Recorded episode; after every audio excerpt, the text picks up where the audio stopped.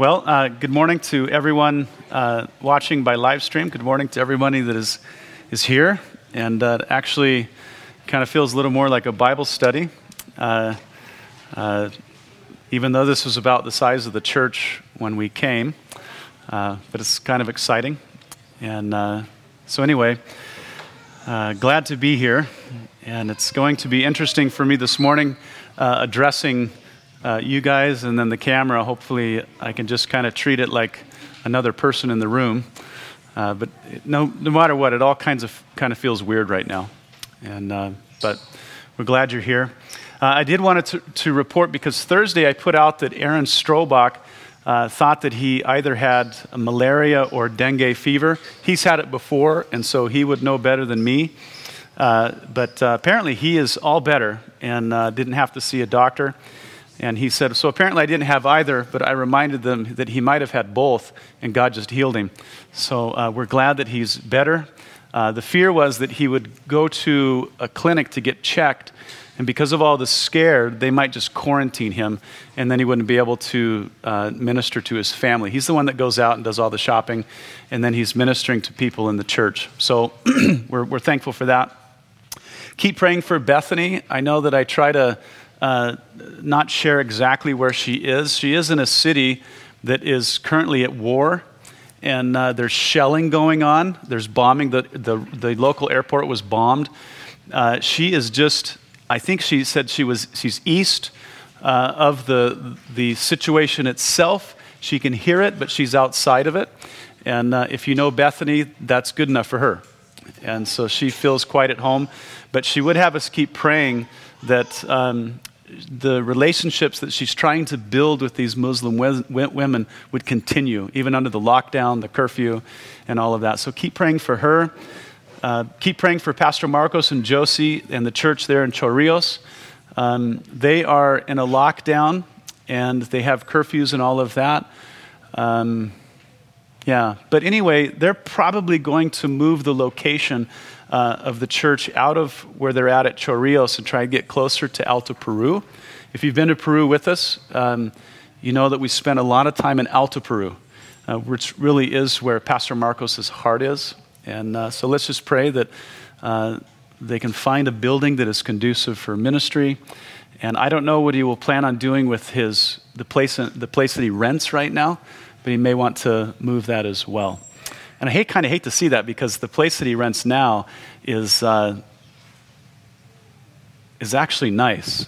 And the places that he's rented in the past um, were troubling for me as a Westerner. So, anyway, uh, we want to pray for them.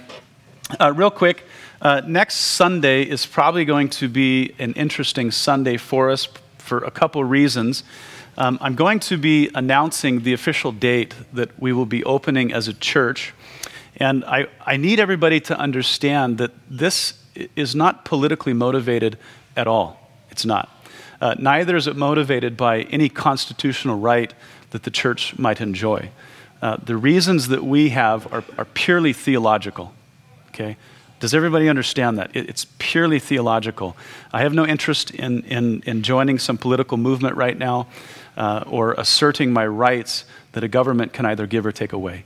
Uh, I want to obey the scriptures, and, uh, and that's, that's really it. I appreciate the rights that we have and that we enjoy, uh, but my primary concern is with the Lord and with His Word. And, um, and also, as many of you might know, uh, everybody here apparently knows that we're not refusing anyone that has spiritual needs, uh, whether that's uh, prayer or fellowship or the ministry of the word, we're not closing our doors for that so that everybody knows that. um, also, next Sunday, what I'm going to be doing is examining uh, a number of theological issues with, with everyone in our fellowship. And I'm going to essentially answer three questions. Uh, the first one will be when are we permitted to disobey government? When are we permitted to disobey government? Uh, and when are we permitted, uh, and, I, and I believe this is most important, when are we permitted to temporarily suspend our obedience to the scriptures? That probably sounds very funny to you. I'm actually going to be teaching it from Jesus, okay? And so when is it, uh, uh, permitted to temporarily suspend our obedience to Scripture, and then uh, what exactly uh, is the assembly of the church. Okay, not what the church does, uh, but what is the assembly of the church itself. But today, uh, we're going to continue on in Hebrews chapter 13. We're going to cover verses 7 and 8. I know we're always uh, making a lot of ground uh, in Hebrews.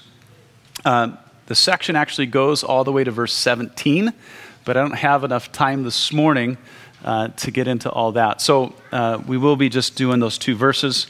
Uh, for the sake of context, let's read the whole thing. I'll be reading God's word to you out of the New King James. Hebrews chapter 13, verses 7 through 17.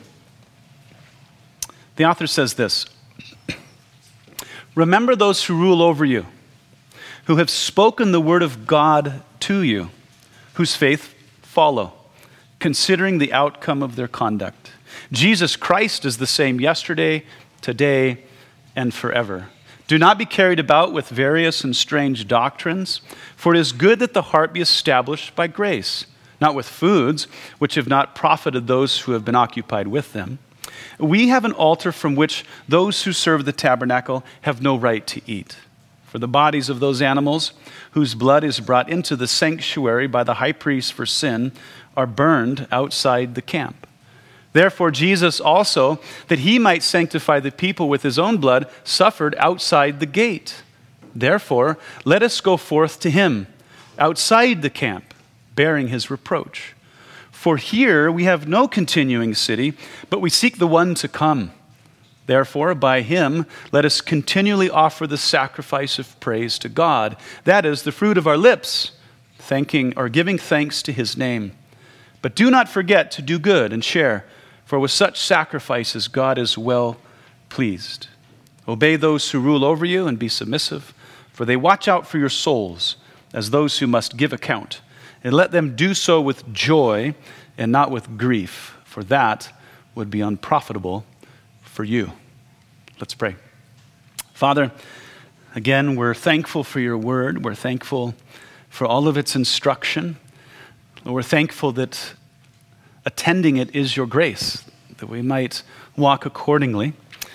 And uh, so we thank you for that. We pray that this morning, uh, Lord, from this text, that you would encourage us. And um, yeah. Lord, I, I don't want to forget our missionaries. We're thankful for them. Lord, we're thankful for all they're doing. We ask that you would watch after them and uh, that you would encourage their hearts, especially as they're experiencing things uh, greater lockdowns than we are, and uh, from governments that um, aren't as friendly as ours. And so we pray that you look after them. We pray that the ministry to your people and to the lost would continue. And, um, and Lord, we give you thanks that Aaron is doing well.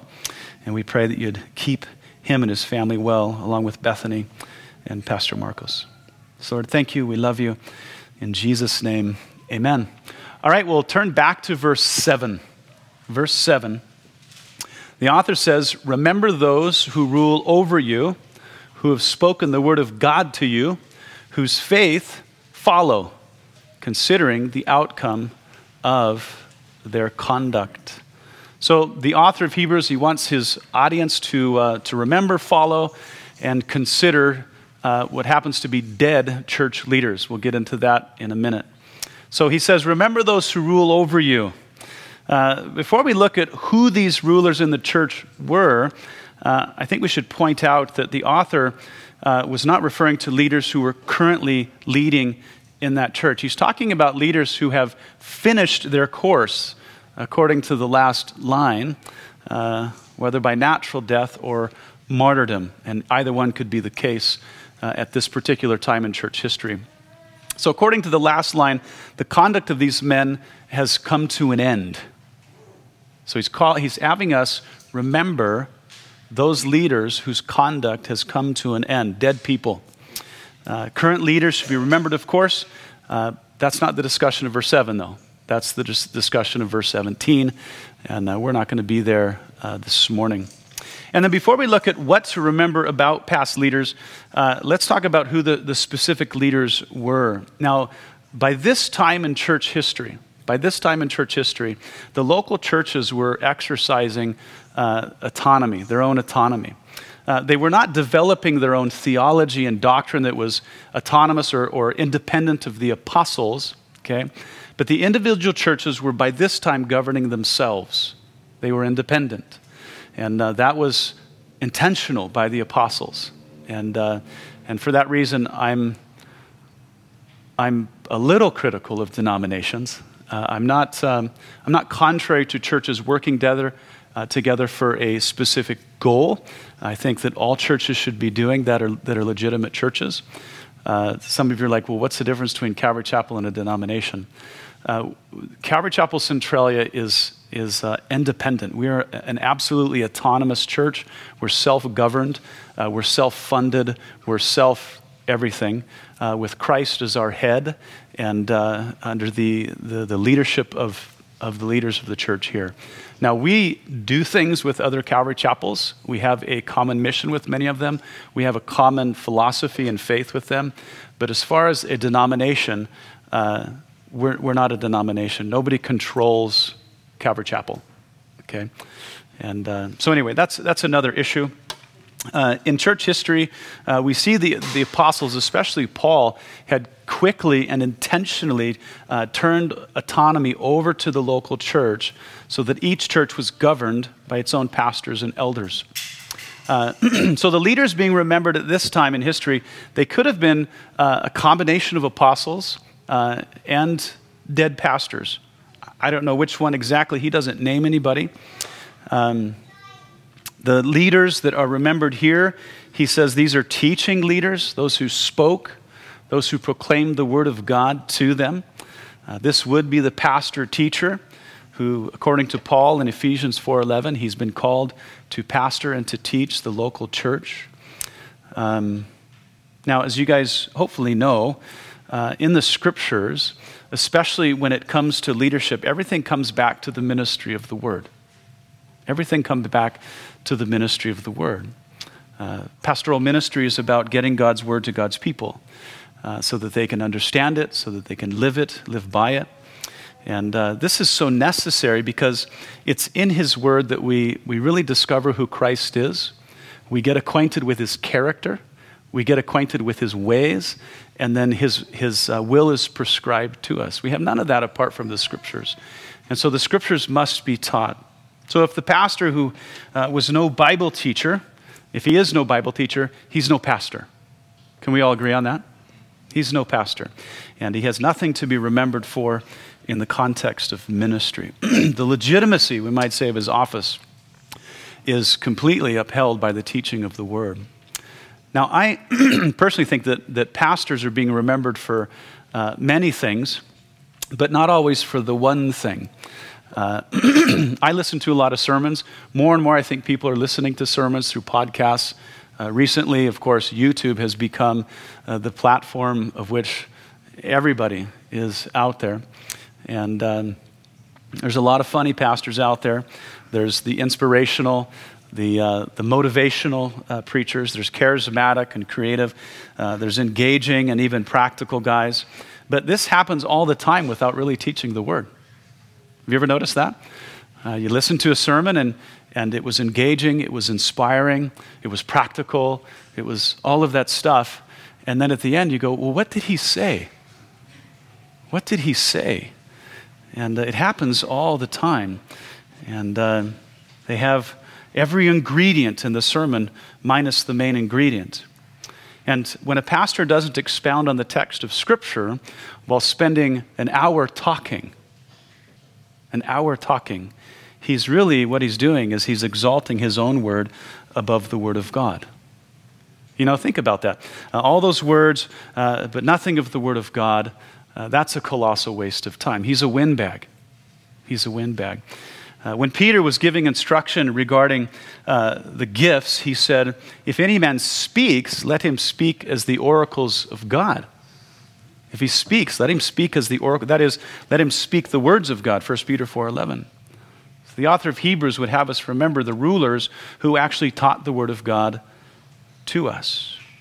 But sadly, I think more and more the standard for pastors has been morphed into something that is just entirely foreign to the scriptures, and they reduce the scriptures to that of a conversation piece. And they're not. They're not. The pastor must be a studier of the word, and he must be a teacher of its content. Just some, some food for thought here. In regard to study, uh, Paul charged Pastor Timothy, saying, Be diligent to present yourself approved to God a worker who does not need to be ashamed, rightly dividing the word of truth, 2 Timothy 2:15. So Timothy in his pastoring and his teaching, he was to uh, be approved to God. That's where he was to find his approval, and he was do that by diligent study. Because only then could he accurately teach and instruct God's people. So without careful study, he's not going to understand the scriptures, right? And he's not going to be able to teach them, and that would be unacceptable. So the pastor should be a studier, not for man's approval, but God's. Also, the pastor is under charge by God to teach the scriptures. now, I've read the New Testament a couple times, and it seems to me that what I'm about to read to you is probably the strongest sort of charge in all of the scriptures. Okay? Paul says to Timothy, he says, I charge you, therefore, before God and the Lord Jesus Christ, who will judge the living and the dead at his appearing and his kingdom. Preach the word. Be ready in season and out of season. Convince, rebuke, exhort with all long suffering. And he says, fulfill your ministry. That is his ministry. 2 Timothy 4 1 through 2. So I, I believe from the scriptures, the pastor's most important duty, and I think he has other duties, but I think his preeminent duty is the teaching of scriptures because of its divine nature. I, I think that it, teaching is the only logical response to what we call the doctrine of inspiration, that it is God's word. Uh, when we look at the Gospels, we find Jesus, the, the great shepherd, and mind you, the, uh, the word for shepherd is pastor. It's poimen, okay? The text says that he went everywhere teaching and preaching the word of God. Everywhere. Teaching and preaching the word of God. Matthew 4 23, 9 35. That's what the great shepherd did. he did this because he knew it was the very word of God and that man could not live without it. Matthew 4 4. Yeah. Jesus said that the word of God is truth. He says, by it the believer is sanctified. Jesus believed in the inspiration of the Bible. Okay? Um, like his father, he exalted the word above everything, Psalm 138 2. Uh, it was all about teaching the word to the people. And then Jesus then told the apostles, you guys know the Great Commission to go into all the world and make disciples, and then teaching those disciples to obey everything that Jesus had taught and commanded. That's Matthew 28 19 and 20. and so the early church what do we find them doing? We find them continuing in Jesus' teaching. And the text actually says in Acts 2.42 that the people, the church, continued steadfastly in the apostles' doctrine. Where did the apostles get their doctrine? They got it from Christ. Okay? It was Jesus' teaching passed to them that they then passed to the people. Okay? And of course, Jesus also said that the Holy Spirit would lead those men into all truth. And we find that truth in the epistles. Okay?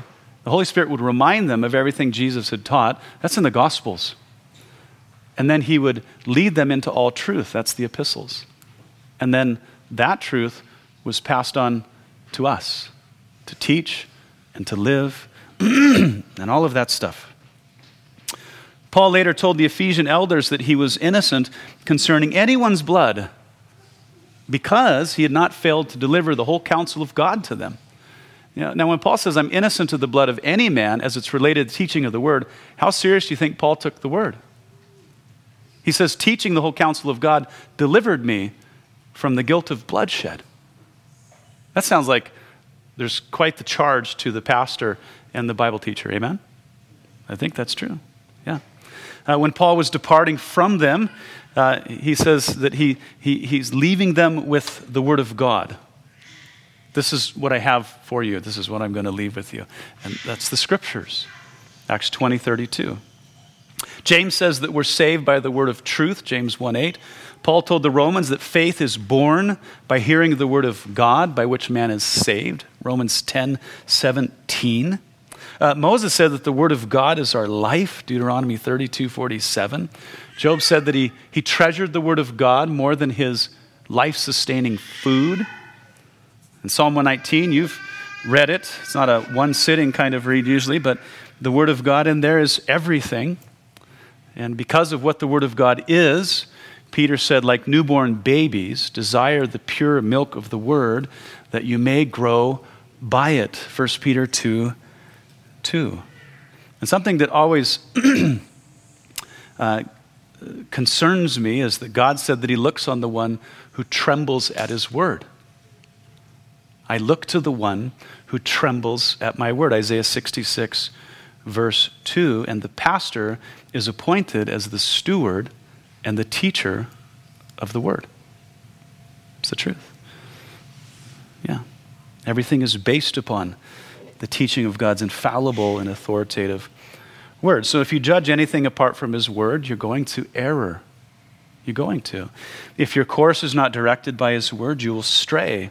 If you believe something other than the scriptures affirm about salvation, you will not be saved. The scriptures are light and they are life. So, if the leaders of the church do not teach the word, they're not church leaders and they should be removed and they should be forgotten. Fair enough? Okay. And I'm speaking about myself. But those who have taught the word rightly and faithfully, he says they should be remembered. What else? According to the author, he says we should follow the faith of such leaders. He says, whose faith follow? That is their confession of faith, okay? What they believed. Now, of course, Jesus and the apostles, they set the standard for what it is we should believe, okay? So the only pastor worth remembering is the one who believed what Jesus and the apostles believed. Believed what? Or about what? Well, first, about the inerrant, authoritative Word of God. That's first. That's foremost. About the deity and humanity of Jesus, his eternal sonship to the Father, his virgin conception, his sinless life, his atoning death, his victorious resurrection, and his triumphant return. I think those are good things, at least at a minimal. Okay, at a minimal. Yeah. The faith worth following is the one that holds God's word in the highest regard. Now, uh, we've already said this, but really that is the one thing that, that stands above everything else.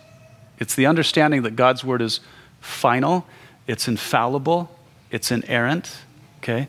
Has all authority. It's everything.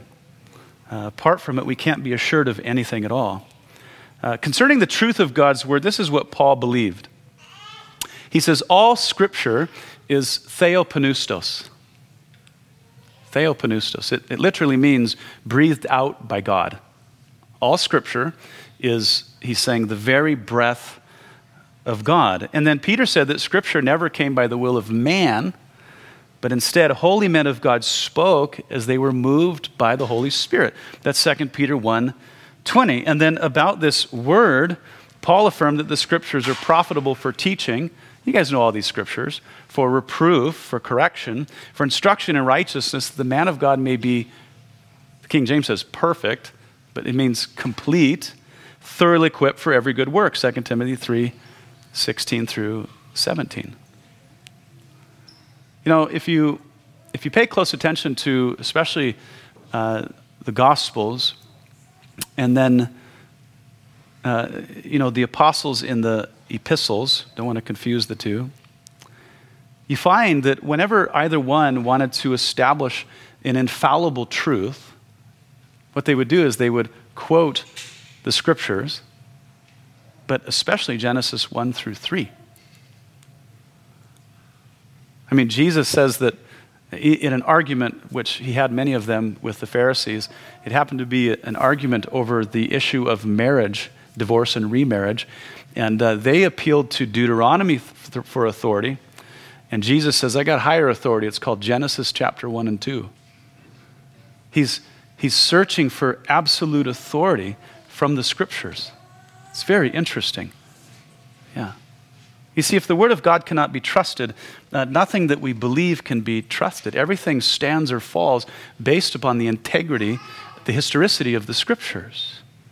And so, if a pastor doubts the Scriptures, he should be doubted, fired, and forgotten. That's a good standard to live by. Okay? He should be doubted. He should be fired and forgotten. His faith should not be followed. We should only follow men who believe in the infallible Word of God.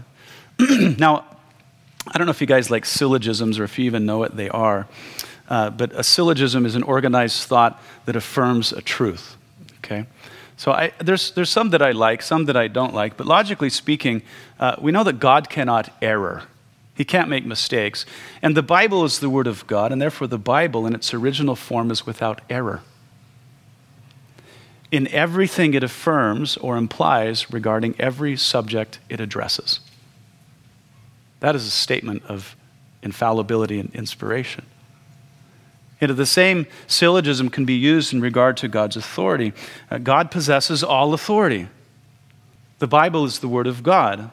So, whatever the Bible affirms or implies regarding any subject it addresses, it does so with absolute authority.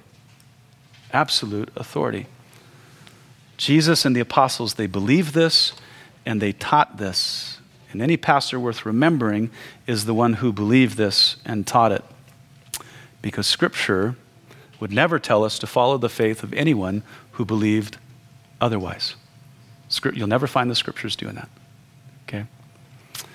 And therefore, because Christ himself declared in the scriptures his deity and humanity, all of us should believe that. All of us should. We should uphold his eternal sonship to the Father and stand on his virgin conception, preaching his sinless life, his atoning death, his victorious resurrection, and we should be looking forward to his triumphant return and his reign over the earth. We should be looking forward to that. I wouldn't say affirm anything less and don't allow anything less from a pastor. and if you, I guess I would say, if you find me affirming anything less, please go down the street to another church. Okay, don't let me or anyone lead you astray. There's more. The author finishes verse 7 by saying that we should consider the outcome of their conduct. Consider the outcome of the, their conduct, the end of their conduct. Just as we ought to follow their faith, we ought to consider this, this fruit, this product uh, that came from their conduct. Now, it's interesting, the author has now called our attention to both faith and conduct. Faith and conduct. theological terms, we would say orthodoxy and orthopraxy. When I typed orthopraxy into my notes, my computer didn't even recognize the word. Uh, I, I, assure you, it's a real word, and uh, it means something. Okay, so orthodoxy is uh, you know the teaching, uh, solid doctrine, uh, truthful doctrine, and orthopraxy is practice. It's good practice. So we're talking about faith and practice, and those things should really be the content of every like creed or statement of faith that a church has. So ideally, the pastors we would like to remember are those who lived according to what they believed. They, they, they practiced what they preached. And I think that's the advantage we have today with you know, so many pastors uh, of the past that have finished well. That have finished well. In fact, this is one of the reasons I mostly read and study dead pastors. the, the books that I have, the guys that I read, excuse me, most of them, almost every one of them, are dead are dead. You know, um, and the reason is, is because I know the end of their conduct. I know the end. When it comes to living pastors, we don't actually know what the end result of their conduct will be. We don't know. We're still waiting. You know, dead pastors who finish well, they're safe. Living pastors are a risk. And you go to Calvary Chapel, so you know the risk. okay? but there's a kicker. And perhaps some hypocrisy in our standard. we admire Abraham, who lied about his wife twice. Okay? The father of, oh, and he had children with Hagar. So the father of faith wasn't perfect in faith. We study Moses, who had some weak moments with anger, misrepresenting the heart of God to the people, and then he missed out on Canaan because of it.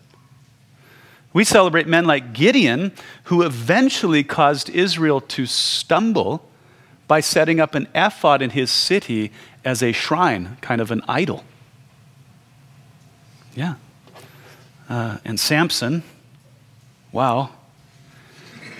We read and adore, we sing, and we quote the work of David, who fell on his face a number of times in all the wrong ways. And then there's Solomon. Are you kidding me? kidding me. We all love Peter. His faith was cracking. He said of Jesus, You are the Christ, the Son of the living God. And then he tried to divert Jesus from the cross, for which Jesus called him Satan. Yeah. Peter denied the Lord three times, and then in Antioch, the hypocrite was compelling Gentiles to live like Jews. And Paul had a heyday with him in front of everyone. And what about Paul, the great church planter, the apostle to the Gentiles, who could become so prideful that God allowed Satan to buffet him with a thorn in the flesh? So, whose conduct do we consider? Whose conduct do we consider? Which leader do we choose and which one do we ignore? You know, in light of that survey, which standard would we enforce? Which standard? If all of the heroes of faith never fell on their face, whose example would we consider when we fall on ours? If no one else was restored after failure, what hope would there be for us? You know, let's not forget that repentance is actually a part of godly conduct. Repentance is a part of godly conduct which produces results and those results are worthy of our consideration. Do you guys believe that? Yeah. I often think of Peter, you know, who repented and was restored even after de- denying Jesus before men three times. I think of him often. Uh, that's a big deal to deny Jesus three times. But it's even more of a big deal when we consider what Jesus said in the, in, in the Gospels. He said, If any man denies me before men, I will deny him before my Father in heaven. Yeah. That's Matthew 10 33. But because of repentance, Peter was spared from being denied before the Father. Understand, being denied before the Father is equivalent to being condemned to hell forever. But Peter through repentance, he was restored to Jesus, and then he was appointed as an apostle to the Jews, and then chosen to pen two letters in the New Testament. Yeah. Uh, isn't Peter's conduct in repentance worth considering? Isn't the outcome of his conduct worth our consideration? Or should we avoid considering him because of failure and weakness? I would tell you be careful what your standard might be. You know, the story of sinful men restored through repentance is beautiful. The story of men, of sinful men, restored through repentance is beautiful, and it's celebrated in the scriptures. You know, Psalm 51, the story of David's repentance and his restoration is not lamentable. It's not lamentable. It's beautiful. It's worthy of our attention. There's other cases like it in the scriptures. One is of a whole church, 2 Corinthians chapter 7. And Paul is so thankful that they repented. And the things that they repented of were terrible things. But they repented, and Paul rejoiced. We are sinful men and women who often find ourselves in need of repentance. And so we should be considering the outcome of Peter's conduct, who is a Bible teacher in the local church in the local church, not an insignificant detail. So, do you think the author of Hebrews would exclude Peter from the list of leaders we should remember? God certainly did not because Peter's writing is in the New Testament. Okay? When conduct produces godly fruit, it's worth considering and following. Now, I believe Peter's story, with many others, is necessary for a little sobriety because we have a tendency to elevate standards well beyond the scriptures. It's true. We can demand perfection. I, am thankful we have the story of so many heroes of the faith who were restored after weakness and failure. Because of them, we know it's possible to be restored, and because of them, we know how to be restored. We know it's possible, and we know how. That's good conduct to consider. But I, I actually know people who refuse to read men like A.W. Tozer and others because of their weaknesses. I think that's a little too much. You know, if perfect conduct is the only thing you will consider, you will probably end up being a hypocrite or a self righteous person, and that conduct is not worth considering. Right? It's not worth considering. And I know that some people are saying, Pastor Ben, are you defending sinners? Yes. Just like Jesus is doing right now. Have you not read Romans 8 29 through 39? How Jesus defends sinners in the courts of heaven? Or Hebrews 7:25 how Jesus ever lives to make intercession for us? Or do you think he's intercessing for innocent people? If he is, he's not intercessing for any of us. Okay? Don't misunderstand, he doesn't defend sin. Sin is unacceptable. But he is the sinner's advocate. And if he wasn't the sinner's advocate, there would be no hope. A leader's conduct should be considered, but the fruit of their conduct can prove to be more important. We don't want to repeat the sins of anyone. Amen? Of no one. But how leaders conduct themselves in repentance is essential, it's godly, and should be followed with humility. Yep. Understanding that these men, of course, are not the Savior, and their faith and conduct is secondary and it's passing. It's passing. Okay? Pastors come and go, good and bad, but Jesus Christ is the same yesterday, today, and forever, verse 8. That's why it's in the text. Okay? Yeah. Wherever man has failed us, the Son of Man has succeeded. Jesus is our hope. Now, this statement about Christ, uh, it's a reference to his immutability, uh, his unchangeableness, but in the context of remembering, following, and considering church leaders. It seems random in the text almost, doesn't it? It's like, where did that come from? But he's talking about, in the, he's, he's referring to that in the context of remembering, following, and considering church leaders. It's a reminder to us that while some men provide a shining example, they are transcended by Jesus's completely. And whenever man cannot be trusted, Jesus is faithful and he's unwavering. When there is no man worthy of remembrance, whose faith should not be followed, and whose conduct is unworthy of consideration, we always have Jesus. And he's absolutely everything. He's more than just an example to us. His unchanging nat- nature is an assurance to us. It's a guarantee. It's a guarantee. Because he cannot change, he cannot fail us in his leadership. He will never embarrass us by his conduct. How many of you guys have been embarrassed by a church leader before? I don't mean me. But how many of you been embarrassed by? I remember there's, there's been certain church leaders in the past, men I respect very highly, who set a date for, G, for the rapture. Guess what? It never came. And that was a little embarrassing. Okay? I still love them, I still respect them. Because of Jesus' unchangeable nature, he cannot betray us or abandon us. He can't leave us, right? Or forsake us. He can't lead us astray with error. So there's no risk in remembering and following and considering Jesus. There no, there's no risk in it. What he believes and teaches is truth. His conduct is flawless. You know, that's a great standard for a Savior. But I think it's a little over the top for a church leader. Okay? Now, I, I realize that many of you have struggled with a variety of pastors over the years, some, especially some of you people that are older than me. Okay? They failed morally, theologically, in their integrity. They were power hungry. They were just wrong. And sadly, some of those men have not repented to this day.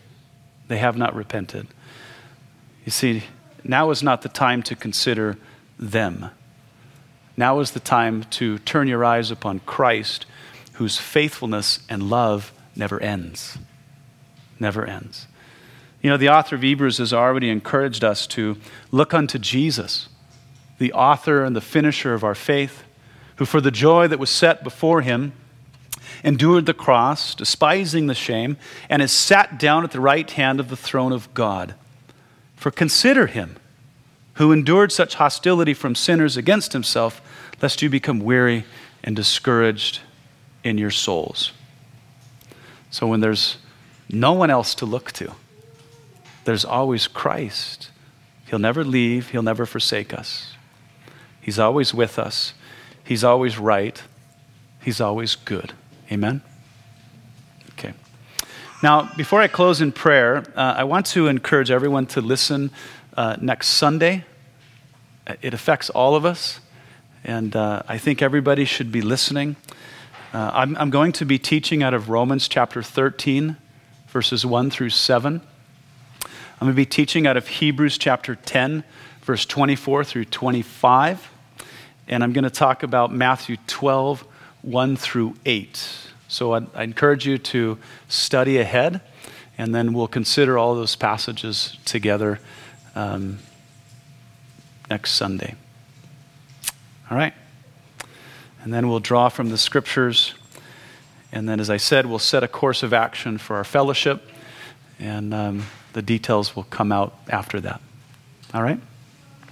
So, uh, why don't you guys stand? and pray with me. If you're at home, you can stand and pray with us as, as uh, also.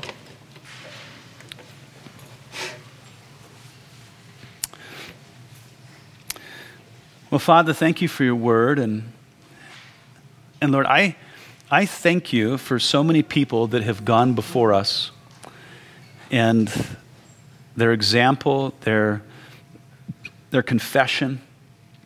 Lord, I'm also thankful for their repentance.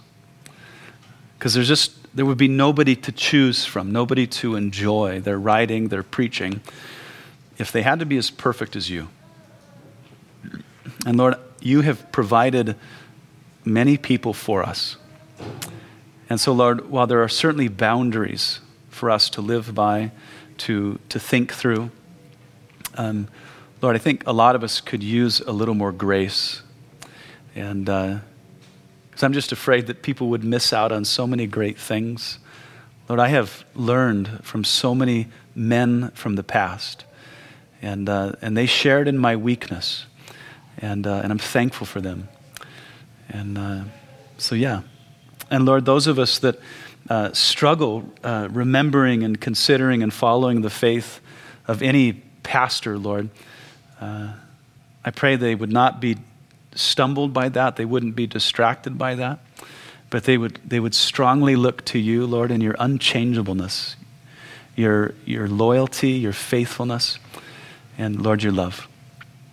And Lord, I pray that you would be with my church family this week and uh, that you would bless and encourage their hearts. Lord, you grant your grace to them. So, Lord, we just love you and we thank you in Jesus' name. Amen. All right, we'll see you guys next week. Uh, well, we might see you next week. Some of you we probably won't. But anyway, we love you, and uh, we do look forward to seeing you. All right.